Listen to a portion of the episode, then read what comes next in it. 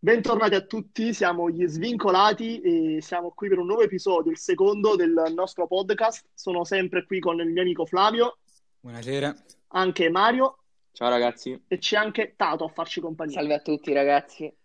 Allora, io sono in accordo con il mio amico Flavio di lanciare subito questo tema iniziale, questo Milan-Napoli finito 1-0 per gli ospiti e direi che è un argomento su cui possiamo discutere un po' per lanciare questa, no, questa, sì, anche perché episodio. era il big match uh, di questa giornata. Abbiamo ora finito di vederlo.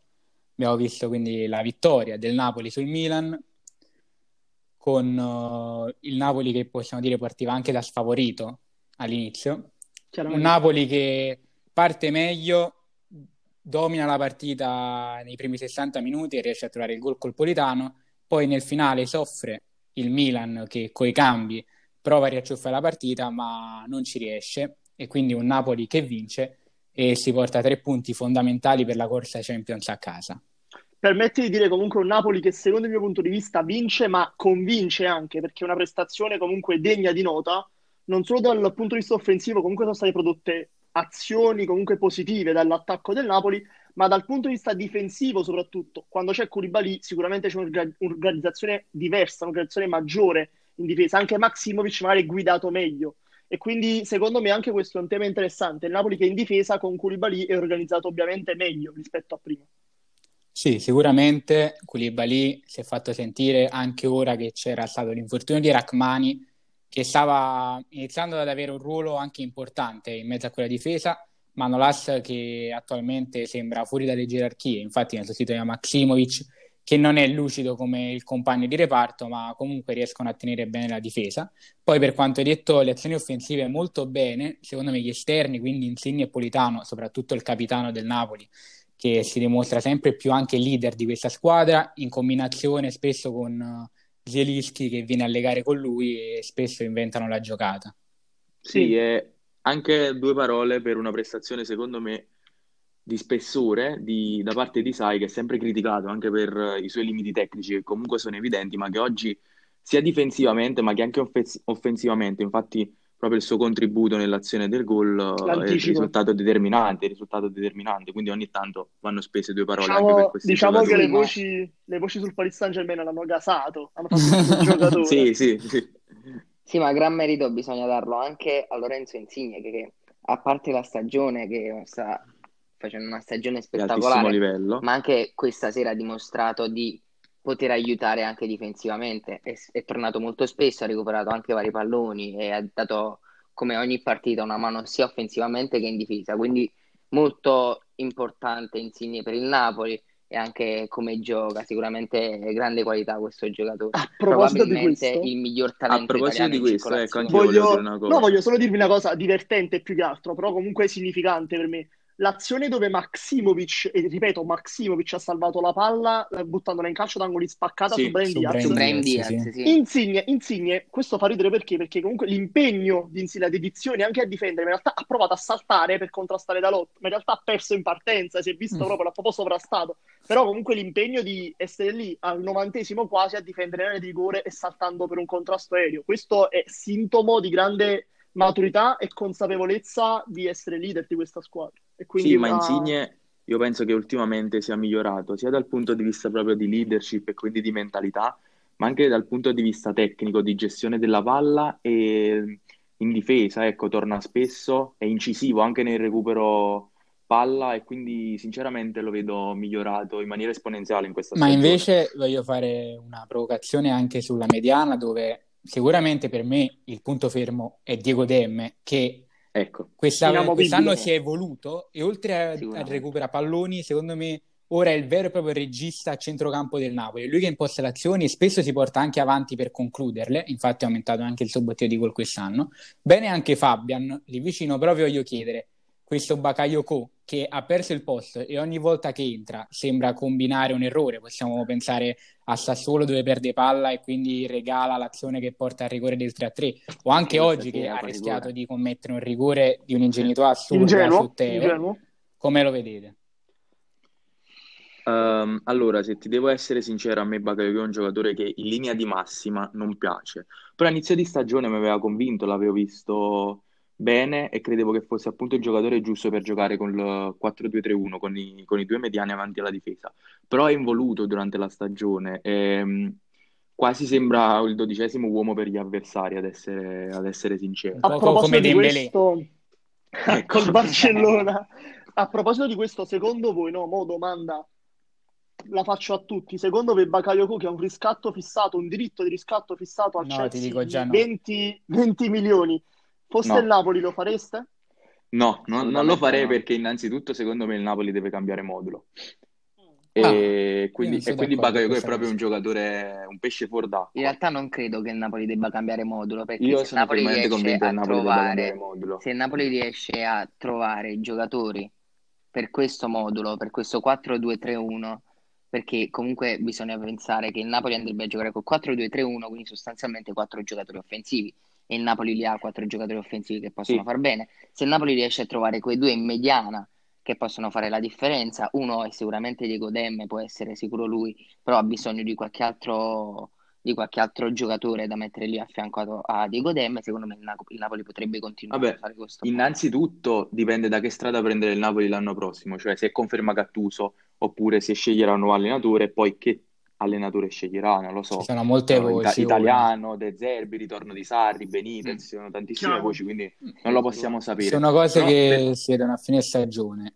Sì, esatto, però per la rosa che ha al momento il Napoli, secondo me, uh, anche per valorizzare i giocatori, il, il 4-3-3 credo sia il modulo più adatto, oppure giocare con un centrocampo a 3 e poi e poi vedere avanti come sistemare la qualità che c'è senza Invece... dubbio Milano, Politano, però, Insigne, però Mertens, permettetemi un attimo, sì, permettetemi un attimo, chiaramente è chiaro, secondo me il Napoli potrebbe rendere bene anche con un modulo come il 4-3 perché Zelischi e Elmas sono giocatori funzionali a quel tipo di gioco, a quel tipo esatto. di modulo.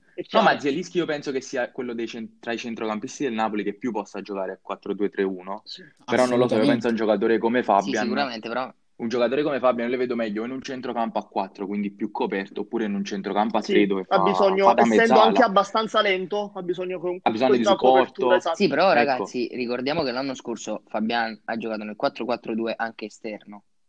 Eh, eh, e, anche comunque... con Ancelotti giocava a destra. Ma lui, ma lui nel Betis, nel Betis Siviglia, quando giocava lì, comunque prima di arrivare a Napoli, lui giocava da trequartista e faceva belle cose. Fabian è un giocatore comunque eclettico, può ricoprire più ruoli. No, è un giocatore duttile che a centrocampo può ricoprire, secondo me, quasi tutti i ruoli. Sicuramente esatto, è qui... dinamico come giocatore, però per me può fare più differenza però, mh, nel reparto un po' più mia... avanzato che più sotto, eh, più vicino alla porta, esatto, negli sì. ultimi 40-50 sì, metri. Oggi sta anche trovando il gol, eh, Fabiano. Il 4-2-3-1 invece io lo vedo come il giusto modulo per il Napoli, non solo perché Zelischi là trova la sua migliore forma, perché può andare sia a destra che a sinistra, perché sa usare bene entrambi i piedi, ma anche proprio il Fabian di cui parlate potrebbe evolversi in quel ruolo. A inizio anno aveva provato a mettere muscolatura e forse questo gli aveva tolto anche un po' di agilità, no?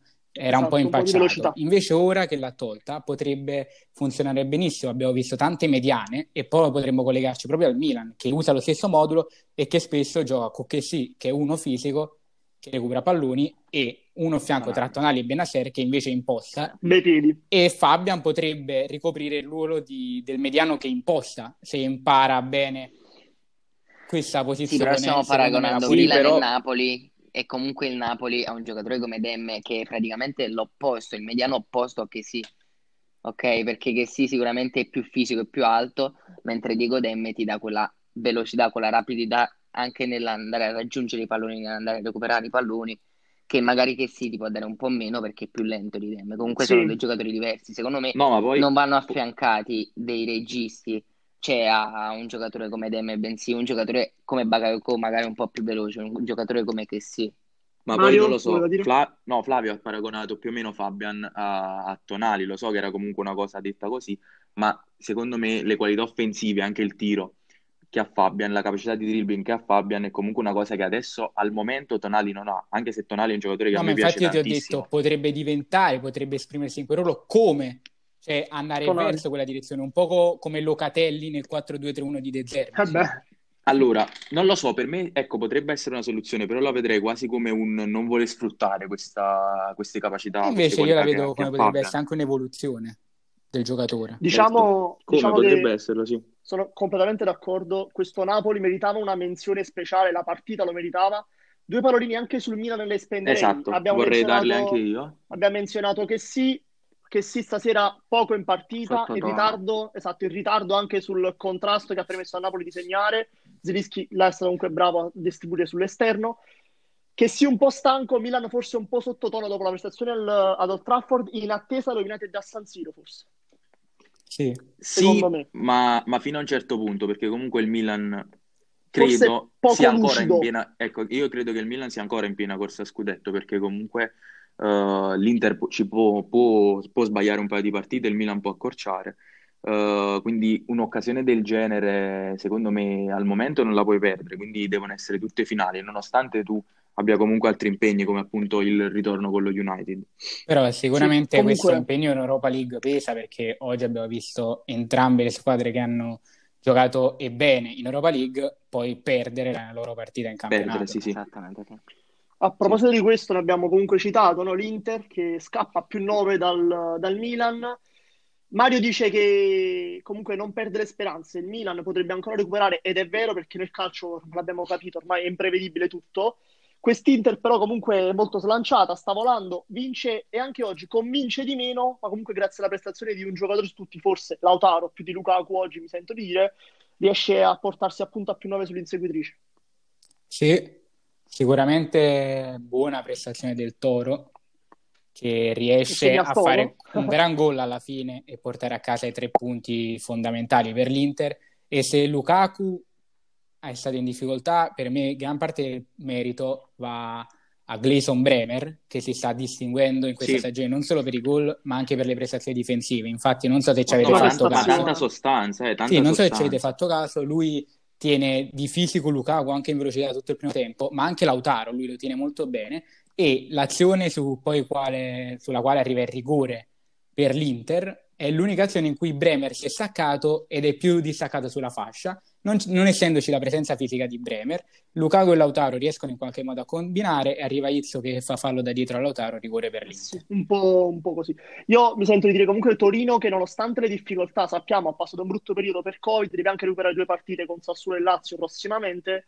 Non facile. Comunque, esatto, esattamente. Comunque è terzultimo ed è una situazione comunque difficile, però nel frattempo torna Belotti, Sanabria segna e convince. È un Torino che comunque nonostante le difficoltà, secondo me ha buone possibilità di poter puntare alla salvezza. Quindi sì, ha, espresso, ad... ha, espresso, un bel calcio. Oggi l'ha solo battuto un toro veramente sopra le righe perché si procura il rigore realizzato poi da Lukaku e poi segna un gran gol per vincere la partita. Quindi comunque un Torino che poteva anche meritare qualcosa in più oggi, forse. Sì, il Torino senza dubbio in ripresa, ma ecco, credo che per il valore della rosa fa poco giustizia questa classifica. Comunque parliamo di una squadra che ha giocatori come Belotti, giocatori come, come Sanabria, lo stesso Bremer, Lukic, quindi secondo me è una squadra... Anche Lianco, anche Lianco. Verdi, esatto. Sì, ha fatto una bella giocata con quel palo Lianco, veramente bella giocata. Esatto. Vabbè, bel difensore.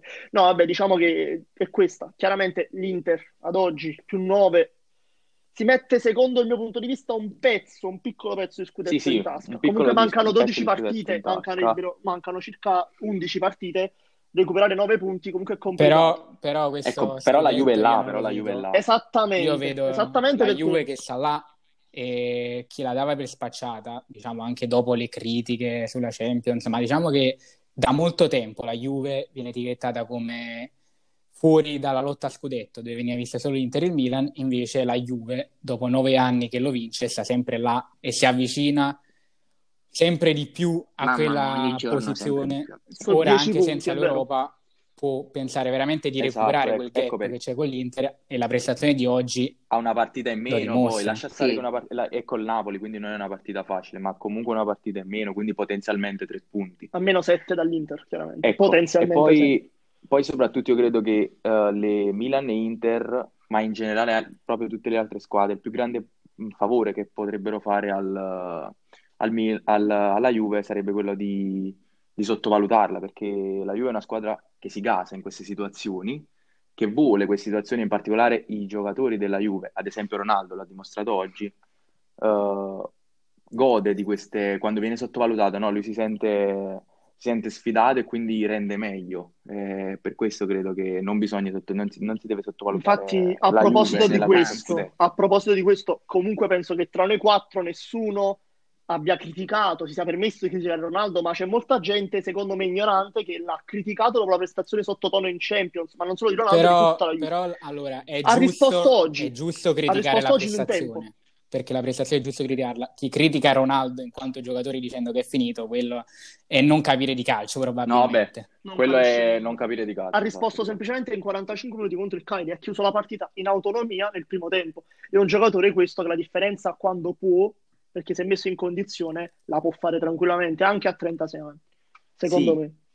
Però io vorrei comunque dire una cosa, già ne ho parlato la scor- con l'episodio della Champions dove ho detto che la Juve è troppo dipendente da Chiesa e Ronaldo e non ha un'idea di gioco ben precisa e credo che l'abbia comunque confermato oggi. Lascia stare che è stato quasi sempre in controllo della partita. No, è stato in controllo della partita. Sì. Ecco, però ancora una volta tu vinci con una tripletta uh, di Ronaldo, in Champions ti ha trascinato la doppietta di Chiesa Uh, e, però l'ho detto, in Italia questa cosa nell'80-85% dei casi ti va bene perché giochi col Cagliari, giochi col Parma, con tutto il rispetto per queste squadre, ma hanno comunque una rosa nettamente inferiore a quella che ha la Juve nei singoli. Uh, e, però poi in Europa la puoi, la puoi, pagare perché il giorno in cui ecco, Ronaldo sbaglia una partita perché è umano e può sbagliarla, uh, tu non puoi uh, prescindere da, da esatto, un giocatore. Non puoi, o esatto, almeno, non puoi almeno... far dipendere tutto il tuo sistema da uno, due o tre, tre giocatori. Questa è la Juve, chiaramente. Ecco. Ragazzi, Io volevo, vorrei... farvi, volevo chiedervi una cosa. Se il Calvarese al quattordicesimo minuto di gioco avesse dato il rosso a Ronaldo, secondo voi, stiamo parlando naturalmente di pensieri, no? come avete visto l'avvio di partita, secondo voi il Cagliari avrebbe avuto speranza di provare a pareggiare questa partita? Allora, ti Perché sicuramente... Io. Ok, vai, dice.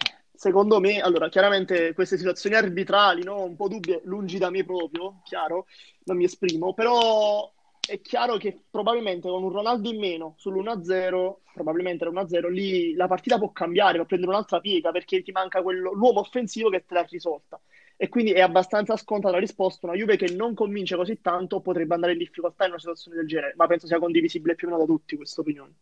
Uh, sì, allora anche io il contatto mi è sembrato comunque duro, ora io non ne capisco quasi niente di regolamento e cose varie, però comunque di regolamento, quindi secondo me il, il rosso là ci, comunque si poteva dare. È normale che poi la partita cambia, ma secondo me la Juve comunque è troppo più forte del Cagliari, anche perché il Cagliari al momento Uh, lo vedo un po' spaesato. Rischia anche la no, ma soprattutto anche gli uomini principali, quelli di carattere del, del Cagliari. Gio Pedro magari sta un po' sotto. Gio Pedro, sì. Nandez, Nainggolan stanno soffrendo. Stanno anche se Nainggolan proposito... l'ultima partita all'ultimo secondo.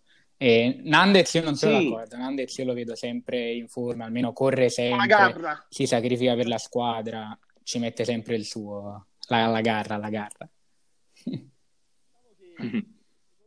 oltre la Juve, oltre l'Inter, una squadra che sembrava rigenerata dall'Europa League, oggi ha deluso chiaramente, io parlo della Roma, e qui vorrei discuterne particolarmente con Tato, so che ha visto la partita, so che segue il Parma particolarmente dei giocatori, è interessato all'ambiente e vorrei capire un po' cosa pensa lui di questa sconfitta della Roma dopo una buona prestazione a livello europeo. Sì, allora, questa sconfitta della Roma sicuramente oltre alla prestazione sottotono principalmente di buona parte dei giocatori della Roma, possiamo dire che uh, il merito principale va al Parma.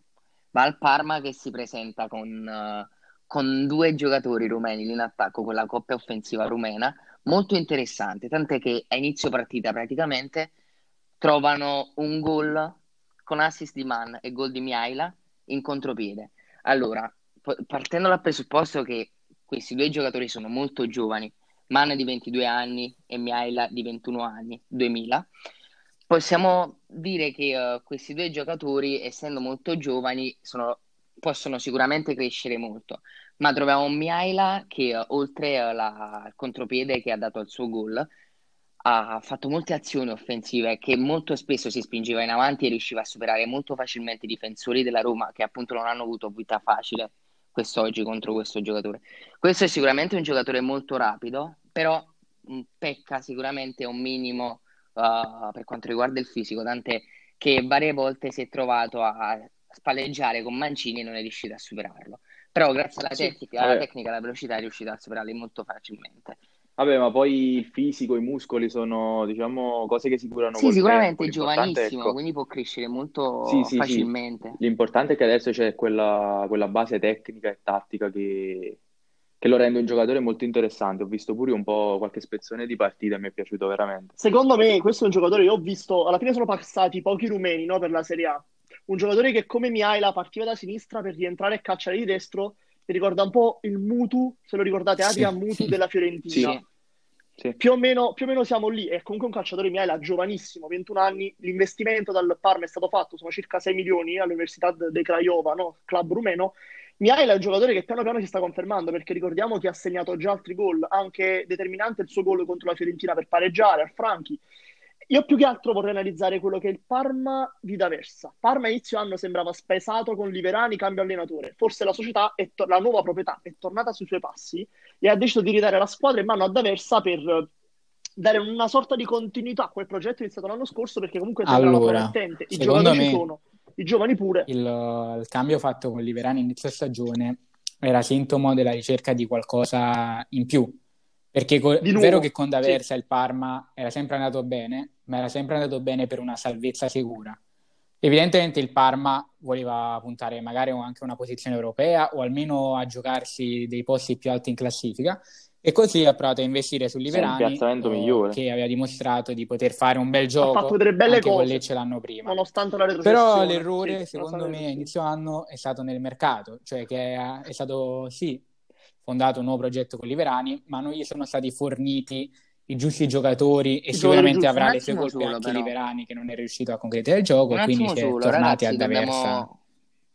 dobbiamo ricordare che comunque inizio anno il Parma ha pescato un giocatore dalla, dalla Ligan, ossia Ciprien, che comunque in Ligan ha sempre segnato sicuramente abbastanza. Anche faceva la differenza con Nizza, sì. bisogna dirlo, faceva la differenza. Io sinceramente mi aspettavo che se, che Ciprian potesse appunto fare una stagione importante per il Parma, ma addirittura non lo troviamo neanche in campo da titolare. Quindi sì, ma diciamo, mai, ecco, diciamo, che, diciamo, che, è un giocatore ma come anche gli altri che doveva dare un'altra faccia a questa squadra, in realtà ha fatto il contrario, ha contribuito a, tra virgolette, farla affondare fino alla, fino alla zona Serie B. Ora sta lentamente risalendo, come lui anche Gervigno Calamò, un po' di scontinuità. Ma soprattutto Cornelius, no? Bruno Alves. Cornelius. Infatti, io, io credo oggi... che manchi proprio...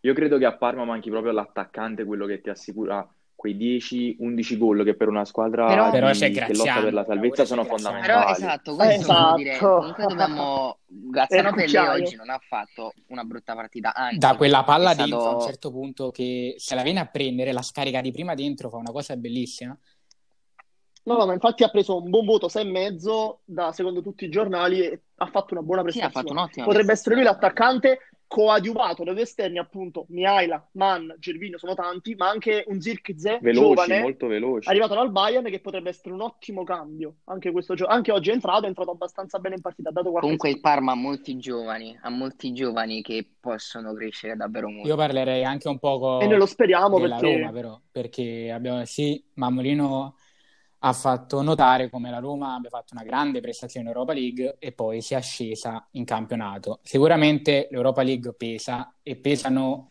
diciamo c'è la regola del terzo confronto, no? Prima partita di campionato si va bene, la partita in Europa va bene, alla terza consecutiva si cala perché si, cala. si gioca ogni tre giorni e quindi si sente si sente sì, peso, ma forse può aver influito Abbastanza. anche quello che è successo durante la partita di Europa League, ovvero l'infortunio a Mkhitaryan, che è il vero fulcro di gioco della squadra anche... e che illumina la fase offensiva della Roma e che quando manca si sente, anche se è tornato Diego in ma attacco come la Roma poco e niente. Esatto. Come l'è stato precedentemente ma... anche quello di, di Veretù che sì. bisogna citarlo, comunque è un giocatore fondamentale per la mediana della... perché comunque dovrebbe far giocare eventualmente Pellegrini con Villar. Io li vedo più avanzato, Pellegrini meglio, Villar è comunque il anno che fa il mediano, Veretù secondo me era veramente l'equilibratore tra attacco e difesa e quindi comunque bisogna citare anche questa assenza che può essere importante. Ma guarda, allora secondo me la Roma comunque è vero, uh, ha giocato male, però alla fine ha tirato parecchio, quindi ha sprecato anche uh, parecchie Forse occasioni. perché mancavano appunto quei giocatori come Micchita. Perché mancava, esatto, che perché danno, poi che soprattutto sta mancando, sta mancando un giocatore come Ricorda Dzeko, anche un po'... che pri- prima litiga con, con Fonseca, viene messo fuori squadra, poi torna. Non torna poi non- bene. non torna bene, esatto.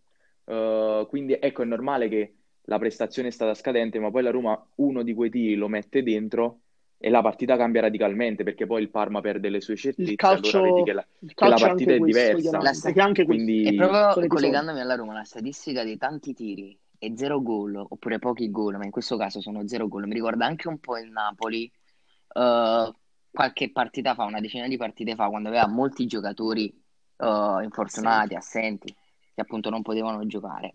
Sarà che alla Roma ma è mancato Mkhitaryan oggi, vuoi anche vedere tu che comunque ha fatto molti gol questa stagione, però eh, sicuramente questo è un fattore determinante al fatto che ci siano molti tiri ma zero gol. Diciamo che incide sempre questa, questa cosa, in ogni partita l'abbiamo visto col Napoli, l'abbiamo visto anche alcune volte con la Juve, è chiaro. Io più che queste partite di oggi, che comunque ne abbiamo abbastanza discusso, ci sono state partite molto divertenti. Sì, anche perché ieri. se c'è una Roma che crea molto e non riesce a segnare, c'è poi un Dusan Vlaovic che fa tripletta nel primo tempo. E Dusan, E beh, partendo e che gol ha fatto, eh, non banale il terzo. sicuramente si deve partire da lui. I primi due gol da opportunista, no, da quello che lo conosciamo. Lo conosciamo relativamente perché Cacciatore, è da un cacciatore anno che gioca in. Serie A, è un 2000, quindi è ancora giovanissimo. E i primi due gol li fa da opportunista, ma una menzione va fatta sicuramente al terzo gol, rilancio del portiere, lui girato di spalle con la marcatura di Glick, quindi un difensore molto esperto, controllo orientato verso l'interno e sinistro da 20 metri sotto al Sotto al 7, set. quindi un gol che mette in evidenza le qualità di questo calciatore che magari c'erano nascoste fino ad ora. Ma vorrei sottolineare anche altre prestazioni singole, come possono essere quelle di Martinez Quarta, che per me è un difensore che si sta distinguendo e che anche se ha ancora delle carenze, si vede, viene all'Argentina, non si è ancora abituato totalmente, uh, sarà sicuramente una sorpresa e un punto fermo se resterà la Fiorentina per la prossima stagione. E anche un ritrovato Esseric. Esseric è stato fatto rinascere da Prandelli, che in formazione lo vediamo schierato in grafica spesso come mezzala ora di questo 3-5-2, anche se vedendo la partita agisce molto sull'esterno. Infatti i gol arrivano tutti da sue invenzioni, cioè il primo cross dove poi la palla viene deviata a Vlaovic è fatto da Esseric, così anche come il secondo, e poi l'ultimo è proprio un gol di Esseric che si inserisce dalla fascia e con uno scavetto chiude la partita sul 4-1 inchiodando il Benevento lì vicino alla zona retrocessione. Sì, a proposito di questo, il Benevento è chiaro che a inizio libera. campionato sì, stava esprimendo anche un buon gioco, chiaramente. Stava anche andando bene discretamente in classifica. Ora è in, è in discesa, in caduta libera, come dice Mario, è giusto. E già si parla, no, di un Inzaghi a rischio. Però secondo me è sbagliato, nel senso, io sono sempre per la continuità agli allenatori. Sì, Il sì, Benevento sì, ha fatto vedere belle cose in Serie B, bellissime. Ha dato, gioca, Ha gioca, gioca ogni B. partita a viso aperto in Serie A. È un Benevento che sicuramente non lascerei nelle mani di un altro allenatore che non sia Inzaghi al momento. Li conosce meglio di tutti, di chiunque potrebbe arrivare al Benevento. Quindi non lo definirei a rischio. Io penso la pensate allo stesso modo anche voi. Sì, ma soprattutto ecco, in queste squadre che, da- che lottano per la salvezza e che poi hanno questo calo di fisiologico, possiamo definirlo, di 7-8 partite. Secondo me la cosa più sbagliata ecco, è cambiare guida tecnica 10-11 partite alla Che fine potrebbe sancire il completo declino. Eh, esatto, perché poi alla fine magari la squadra può, può cedere definitivamente. E quindi secondo me si deve sempre continuare, a meno che non ci siano proprio delle difficoltà eh, oggettive ed evidenti, si deve sempre continuare con eh, quello che è l'allenatore da inizio stagione, perché è lui che conosce meglio i ragazzi, è lui che sa come farli eh, giocare bene, come farli rendere meglio. E credo che se il gioco di Inzaghi ha fruttato comunque 21 punti nel girone d'andata, solo girone d'andata, se non sbaglio, comunque ecco, non è, Non è un eh, caso. sbagliato, ecco, non è un caso, e che adesso c'è una fase di calo fisiologico e spero che prima o poi il Che Benevento si me riprenda perché è una È squadra un che mi calo piace che molto. coincide con le assenze, cioè un'assenza in particolare, io farei un parallelismo tra un'assenza della Fiorentina e una del Benevento. Un'assenza della Fiorentina che si è rivista poi in questa partita perché è tornato proprio qui è Ribéry che nonostante l'età torna e fa la differenza perché riesce a illuminare il gioco della Viola in attacco, ma un'assenza che secondo me si patisce dall'altro lato e che non viene evidenziata spesso è l'assenza prolungata di Gaetano Letizia, che è il vero regista difensivo della squadra ecco, e che è mancato per tanto tempo, è tornato ma si è subito rifatto male e secondo me un po' di queste sconfitte del Benevento sono dovute anche a questa mancanza. Anche perché gol importanti in certe partite sono stati proprio di Letizia. Si propone molto e ha un buon tiro da, da fuori area e ha fatto tre gol a inizio campionato, comunque determinanti, tipo a Genova contro la Sampdoria, con la Juve, che fu il pareggio. Quindi è chiaro che comunque un giocatore importante per questo e può dipendere in minima parte anche da questa pecca che purtroppo deve patire in difesa, questa mancanza. Oltre a questa partita che è stata bellissima dal punto di vista del, uh, offensivo no, per la Fiorentina, un grande Vlaovic, anche Sassuolo-Verona, per me calcio allo stato puro questa partita, perché livello altissimo, anche se sono due squadre non blasonate. So che Mario apprezza particolarmente questi due progetti no, di queste due squadre. Sì, allora, secondo me il Sassuolo e il Verona sono le squadre che in Serie A esprimono il, il calcio migliore insieme all'Atalanta. E, e allo Spezia anche, giusto? È giusto, giusto, è giusto. E secondo me proprio il, um, il, la principale fonte di gioco di questi, di questi due club sono due giocatori, ne, ne cito uno per, per, squadra. Il primo è Locatelli e il secondo è Miguel Veloso. Allora, Locatelli secondo me nel Sassuolo svolge proprio il classico ruolo da, da regista, qualche, nel 4-3-3, qualche volta De Zerbi gioca, sceglie di giocare col, col 4-2-3-1 e, e, Locatelli anche in chiave nazionale, proprio per l'europeo, secondo me sarà un giocatore... Ci farà uh, godere. Anche se quel ci farà godere, sarà un giocatore fondamentale. Molto affollato.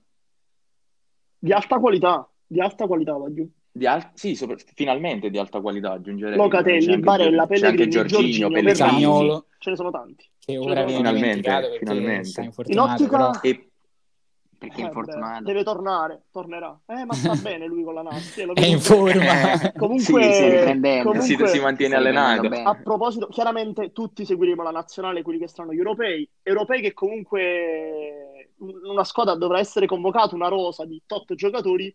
Ad oggi vedo tanti giocatori papabili, non solo quelli scontati come sempre. A proposito, poi da Sassuolo Bravo, vedo che emergono alcuni giocatori in particolare che vorrei citare. Eh, è il mio so che il tuo idolo. So Finalmente. È un grande giocatore e fa sempre ha fatto la differenza, differenza ieri, eh? Kevin. ieri ha fatto la differenza. Ai tempi del, tempi del Carpi. Gioco, eh, Infatti, sono stato felicissimo quando io però più che lasagna, io più che in Serie A, che però non lo valorizzava. Secondo me con, con Juric, che io stimo molto, può trovare il suo gioco. L'ho visto spesso in fuorigioco e secondo me si sta lavorando su quel fatto. A proposito, linea, Kevin, io credo in te. Juric ha detto che lo vede come il nuovo Milito. Eh beh. A proposito di, di Juric che, che, Flavio ha citato, secondo me proprio i due allenatori di Sassuolo e Verona, cioè uh, Juric e De Zerbi, sono tra gli allenatori più preparati al momento in, uh, in Serie A e che valorizzano al massimo i loro giocatori. Uh, Juric, ad esempio, gioca spesso con una difesa a tre, dove poi i, gli esterni di centrocampo, quindi Di Marco e Faraoni, uh, si fanno trovare pronti ecco, in, uh, spesso anche in fase offensiva. Faraoni ha segnato, Di Marco ha segnato proprio questa giornata. Uh, e non lo so, volevo fare una domanda a voi. Non ritrovate un po' il, il gioco di Juric simile a quello espresso da Gasperini a Bergamo?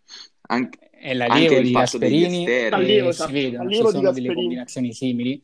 Non a caso, secondo me, il Verona ha pescato spesso all'Atalanta, Pessina in prestito, Tamez, perché magari con i sistemi di esatto. gioco che sono simili si possono ritrovare i giocatori. Tu hai citato Di Marco esterno, questa partita ha giocato Lazovic e a me Di Marco, se lo posso dire, anche se spesso è sembrato impreparato in fase difensiva, piace molto nel terzetto dei difensori perché si sgancia e riesce a dare quel più alla manovra del Verona. Sì, sì, sì, sono, sono d'accordo. È come Toloi nell'Atalanta. Ma poi ha un ottimo piede, un ottimo piede. Un ottimo piede, infatti ha segnato anche 4 gol, o 5 addirittura. È un calciatore di Marco giovanissimo, 23 anni, ex Inter, viene dal diva dell'Inter. Lui come Faraoni, che è un giocatore per me rigenerato al Verona, perché comunque prima all'Udinese, in altre squadre non giocava. Veniva da qualche esatto. anno di alto e basso. Comunque è, è, già abbastanza avanti con l'età, è un classe 1990 Faraoni, ma entrambi li vedo papabili per le fasce dell'Italia, perché stanno facendo vedere belle cose tra assist e gol, stanno facendo bellissime cose Faraoni e Di Marco, e potrebbero conquistarsi un posto anche loro, come nel Verona, per me, Zaccagni, sta facendo una stagione fenomenale, fenomenale. Zaccani ha fatto un salto di qualità esponenziale in questa stagione. Già Rispetto la scorsa aveva fatto, vedere, aveva fatto, vedere, belle cose. Ancora più maturo, ancora più, si è preso proprio il Verona sulle spalle. E lui il... Per quanto riguarda la maturità di, di Zaccagni, uh, lo possiamo vedere anche all'interno della stessa stagione. Uh, prima parte di stagione più, più prolifico, più attivo in zona gol, seconda parte più al centro del gioco, secondo me, per quanto riguarda l'impostazione, la costruzione offensiva. Esatto, magari meno avanzato. È normale che poi, esatto, meno avanzato, quindi è normale che poi qualcosa lo paghi sì, a livello realizzativo. Anche se nel reparto ma la qualità del suo gioco è sempre alta. Infatti... Lasagna, che è Barak. Barak. Barak fa un lavoro straordinario perché lo trovi spesso Antonino. anche in difesa a prendersi palla e a impostare il gioco per Verona. Ha un ruolo fondamentale, secondo me, negli schemi di Juric, infatti sta dando completa fiducia e lo vede come un giocatore molto intelligente dal punto di vista sì, tattico. Però... C'è da dire che... C'era visto già l'Udinese. C'è da dire che non a caso... No, ma non gli piace l'ambiente calato, perché lui se ne è voluto andare, uh... anche l'anno scorso, mi sembra che è stato in prestito a Lecce, non vorrei sbagliare, ma anche... lo voleva trattenere a Lecce, sì. ma lui Eppure gioca benino, eh. non vuole rimanere in quell'ambiente, non so le motivazioni, ma ma direi, ma direi che vedendo i risultati, ma vedendo i risultati ha fatto bene a quanto pare. Più che altro, io volevo porre una domanda a Tato, che volevo, vedevo che voleva parlare. Zaccagni, no? si parla di questo gentleman agreement col Napoli, probabilmente verrà a Napoli. C'è già questo accordo di massima tra i due club e tra i giocatori con la squadra. È un giocatore da big, se vogliamo definire big il Napoli, secondo te? Eh, allora, partendo dal presupposto che il Napoli i giocatori da big che ha acquistato non hanno fatto quasi mai nulla. Quindi io preferisco che il Napoli prendi, prenda un giovane come Zaccagni, un giovane che sta esplodendo in questo momento, e lo faccia crescere ancora di più nel proprio settore. Spero vivamente. Nel massimo della sua. Sì, ma. Nel massimo della sua. Nel massimo, sì, sì, sicuramente. Allora, sicuramente credo che Zaccagni abbia concorrenza al suo ruolo. Questo è sicuro. Però potrebbe Però essere po- funzionale a quel gioco del Napoli. Esattamente, potrebbe essere molto funzionale. Ha 25 anni Esatto, e a 25 anni può essere il salto di qualità giusto tra nazionale e club, magari un club più importante. Comunque, chiaro. però vabbè, chiaramente io volevo, volevo porre un'altra domanda. Volevo dire un attimo Mario. una cosa prima di, di terminare col Verona. Vai. Volevo sottolineare, come avete sottolineato anche voi prima, la grandezza di questo allenatore del Verona di Juric. La grandezza di questo allenatore che, oltre a far esplodere Zaccagni quest'anno e a ritrovare anche Barak, ha fatto esplodere un altro giocatore che è Tamez però vorrei dire che Juric, per me, attualmente in Serie A, è il migliore allenatore mm. insieme a Gasperini. Vorrei dire questo perché io credo che Juric veda... Attenzione. Juric, io credo la che detta, Juric veda detta. cose che altri Copia. allenatori non vedono. ok? Cioè, perché non è da tutti schierare un giocatore come Tamez per una parte di stagione anche in attacco, prima punta. E andando a vincere con la Lazio, col gol di Tamez. Esatto. Cioè, non è da tutti. Giusto. Comunque è un allenatore che crede molto nei suoi giocatori, perché altrimenti eh, lo prenderebbero per pazzo a mettere un mediano pazzo lì in attacco, però ci ha creduto e è stato ripagato. Ditemi. Pazzo sì, pazzo per Tamese. È chiaro, comunque partite, ne abbiamo parlato, meritavano questa citazione, come merita una citazione una squadra, in realtà due, che andranno a giocare in Champions mercoledì, Lazio e Atalanta, L'Atalanta chiaramente potrebbe passare il turno, ha più possibilità di passare il turno anche se va a giocare a Madrid, in realtà Valdebebas contro il Real rispetto alla Lazio che magari è destinata ad uscire contro il Bayern. Voglio giusto chiedere un'opinione a Flavio su Atalanta Spezia, però prima voglio passare per Mario chiedendo Lazio Crotone come ha visto in particolare la Lazio con Immobile. Allora, uh, Immobile uh, sicuramente dal punto di vista realizzativo al momento lo vediamo tutti, è un po' in difficoltà. Ciononostante, però, io comunque lo vedo sempre al centro del gioco, si carica la squadra sulle spalle, uh, è, come leader, è il leader indiscusso appunto della, della Lazio. Poi ci ritroviamo sempre il solito Caicedo. Meno male che, che Caicedo c'è. Zona Caicedo. Ecco, meno male che Caicedo c'è, uh, che la decide, ecco, sempre negli ultimi dieci minuti. Però, a proposito della Lazio, uh, troppi alti e bassi, soffrire così col, col Crotone, ecco, se soprattutto vuoi raggiungere quello che è la, quella che è la zona Champions, Uh, ecco, qualche domanda secondo me la Lazio se la deve fare, soprattutto per quanto riguarda il reparto difensivo. Esatto, il reparto difensivo che sarà messo a dura prova mercoledì dal Bayern, ne ha subiti 4 in casa, se dovesse giocare in questo modo potrebbe andare peggio anche lì alla Bayern, alla Allianz. Speriamo di no, spero di no, anche esatto. per il Anche io spero di no, però. Proprio, diciamo che la qualificazione diciamo che poi prendere, prendere in imbarcata lì No, perché lì la qualificazione sì, è andata, sì. però magari una grande prestazione, un pareggio, non lo Ma so. giusto per l'onore, potrebbe... anche perché la Lazio ha ecco. i giocatori per poter provare, no? tra Sergei, Correa, Immobile, potrebbe provare a fare almeno un risultato degno lì all'Allianz Arena. E poi magari il Bayern potrebbe essere anche un po' più rilassato, potrebbe concedere qualche spazio alla qualità della Lazio, di Luis Alberto, appunto. Sì, ma poi potrebbe essere, diciamo, importante per il morale, per accompagnare poi la squadra in queste ultime finali, se così vogliamo invece, definire, per la, l'Atalanta sì. Flavio, invece più possibilità Atalanta di passare in Champions, tu? nonostante ora il Real abbia recuperato Benzema, che non lo so se avete visto, ma ha targato un attimo il suo ritorno con una doppietta, il secondo gol al 91esimo straordinario, un sinistro da fuori, palo rete, veramente sempre più leader del Real Benzema, e il che mi spaventa per l'Atalanta, che però che però dimostra maturità. È quello che è mancato all'andata, a vincere in scioltezza, se vo- sembra sul campo dello Spezia 3-1, anche se in realtà durante il primo tempo il dominio è stato dello Spezia. Lo Spezia ha dominato il casa, gioco. Era in casa. Proprio l'intervista uh, tra primo e secondo tempo uh, di maggiore, mi pare, dello Spezia, che dice se vogliamo tenere questo risultato dobbiamo mantenere questi ritmi. I ritmi di, uh, non sono riusciti a mantenerli anche perché l'Atalanta va sempre a mille all'ora e riesce a trovare la vittoria. In due minuti praticamente. Mamma mia, Muriel, non guarda mai la porta, guarda solo la palla, si gira e la mette nell'incrocio sempre. Ma io penso, ma io penso che io penso che posso fare una provocazione a tutti e quattro, a tutti e tre.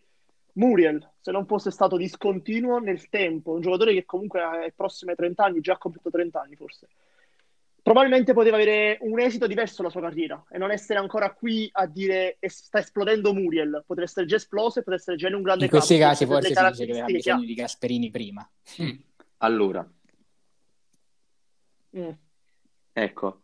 Allora, Muriel è un giocatore che ha raggiunto la maturità secondo me tardi perché tra la, la, la, scorsa stagione e questa si è diventato un giocatore maturo, più continuo, sia dal punto di vista realizzativo, ma anche, anche, anche, dal punto di vista della partecipazione del gioco. Sappiamo che Gasperini comunque ci tiene tanto, tutti i giocatori devono partecipare bene, sia alla manovra offensiva, ma anche devono essere attivi nella, in difesa, lo sa Papu. E, e, quindi secondo me, certo, Muriel è un giocatore che avrebbe potuto avere una carriera ben diversa, ma comunque Ecco, non è che... Non ci dispiace avuto... se dovesse decidere ecco, una partita con Real gioco... agli ottavi di finale Ci accontentiamo. No, non, non ci dispiace vederlo adesso, a me non dispiace in questa Atalanta. Anche vedere alcuni esatto, giocatori dello Spezia. Vorrei sottolineare la prestazione di Verde, che non sempre è stato utilizzato da italiano, ma che con quel mancino ha spesso creato gioco e difficoltà all'Atalanta. E poi del mio pupillo Estevez, che entra, viene messo terzino e riesce anche a fare l'assist per piccoli in prestito proprio dall'Atalanta e prospetto interessante. Ora che Nzola e Galabinov non girano, attenzione sì. a questo giocatore. Cioè, potrebbe. È chiaro che mi ha lanciato quest'assist perché voglio giusto sottolineare più che l'Atalanta che noi speriamo possa, dopo questa prestazione, andare bene in Champions, battere i Galacticos del Real Madrid e qualificarsi. Tutti lo speriamo, una cavalcata come quella dell'anno scorso. Questo Spezia, che ha una profondità una, della rosa non indifferente. Magari la qualità non è quella delle, prime, delle, squadre di prima classe, però comunque è profonda. I giocatori girano, girano bene, tutti funzionali, tutti molto duttili. E Stevez, Maggiori coprono più ruoli del centrocampo. E Stevez, appunto, l'hai visto pure terzino. E la più bella, per me. Io sono innamorato di questa squadra e dell'allenatore Vince, che mi sta facendo giocare perché venivano dati per spacciati all'inizio della stagione. Nessuno conosceva la rosa, un po' come il Verona di due anni fa e invece si sta dimostrando bisogna dare una grande squadra, però devi fare più punti lo, perché ora la zona salvezza si stringe e rischiano di rientrarci anche loro.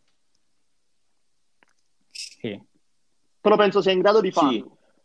E proprio Vincenzo con questo, diciamo, la duttilità dei giocatori dello Spezia mi ha dato un bello spunto, proprio perché io volevo fare appunto i complimenti ad Italiano, perché è vero, i giocatori dello Spezia sono Glielo faremo sapere, glielo faremo detto... sapere che fatti.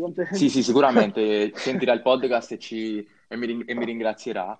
Però ecco, appunto Flavio l'ha detto, Estevez entra e gioca terzino, ma secondo me il merito appunto dell'allenatore che riesce a far attirare il massimo dai suoi giocatori in qualunque ruolo giochino, quindi a, pre- a prescindere dalla zona di campo che, che occupano e quindi per questo secondo me appunto Italiano è uno degli allenatori insieme a De Zerbi per quanto riguarda gli allenatori italiani più promettenti per, uh, per il futuro e che meritano probabilmente una piazza considerando, una piazza, considerando che prima, una piazza esatto, migliore. prima dello Spezia allenava gli allievi circa sei anni fa. Sì. è come, come Sari che faceva il banchiere cioè questi allenatori bisogna dare possibilità e continuità. Questi allenatori che sono l'essenza io andrei esattamente, esattamente. che mi trovi completamente d'accordo. quelli che quelli che indipendentemente dal risultato, dai soldi guadagnati, dai, dai trofei vinti, uh, lasciano un'impronta. Andrei in chiusura. Uh, ovunque, ovunque, passano, è un'impronta significativa. Tutte e due partite ci siamo lasciati a spalle, è vero? Sì.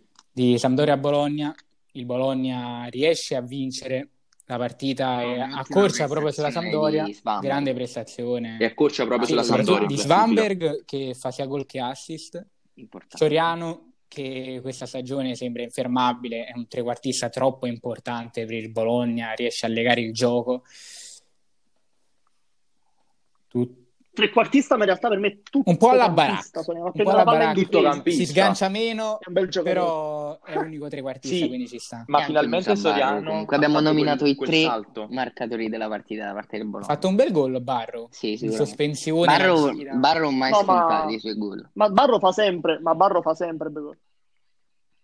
Ma vedi, che, ma vedi che in Serie A una squadra non blasonata come il Bologna che va a pescare Barro all'Atalanta gli paga 20 milioni per il cartellino vuol dire che ci crede, vuol dire che ci crede. E il Bologna, avendo esatto. le possibilità, Mialovic sì, l'ha detto sì. un po' di tempo fa. Ma Mialovic ci crede molto in esatto, Barro. Ma Mialovic l'ha detto, comunque detto, nelle conferenze. Detto, gli hanno fatto una domanda a Tikitaka, ma lei pensa che questa squadra, se con i giusti investimenti potrebbe puntare a qualcosa in più? Lui ha detto sì, se voglio investire sono qua disposto a portare avanti il progetto. E secondo me ma questo Bologna, esatto, sempre secondo me questo Bologna, vedendo la prestazione a Napoli e la conferma oggi è la vittoria contro una squadra di pari livello come la Sampdoria in casa, è una squadra che con i giusti investimenti potrebbe veramente dire la sua in Italia e provare a puntare a qualcosa. Invece l'Udinese? Iscriversi alle migliori, forse.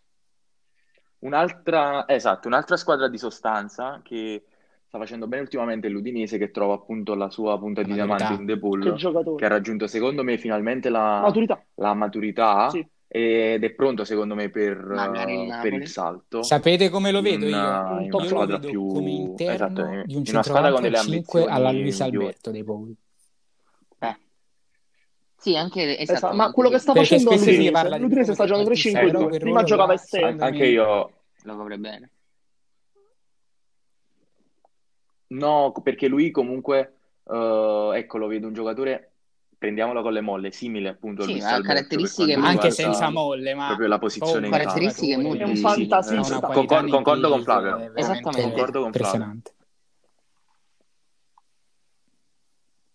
Inventa, sì, inventa sì. calcio. Ma, ma... poi è, è, è, il faro, è il faro di quella esatto. Squadra, ma l'Udinese comunque sta, nonostante il pareggio di ieri, comunque contro un Genoa che è più quadrato rispetto all'inizio stagione, e l'Udinese che solido, esatto, sta solido, dicendo sì. la sua. E comunque ieri le, la partita l'ha giocata, la sua partita l'ha fatta, non è arrivato il risultato, ma arriveranno soddisfazioni anche secondo me contro squadre più forti. Ha messo in difficoltà squadre come il Napoli, l'Inter. Io chiuderei menzionando e, e vuol dire che è una buona squadra. Dall'altra parte è anche infinito Goran Pandev. Goran.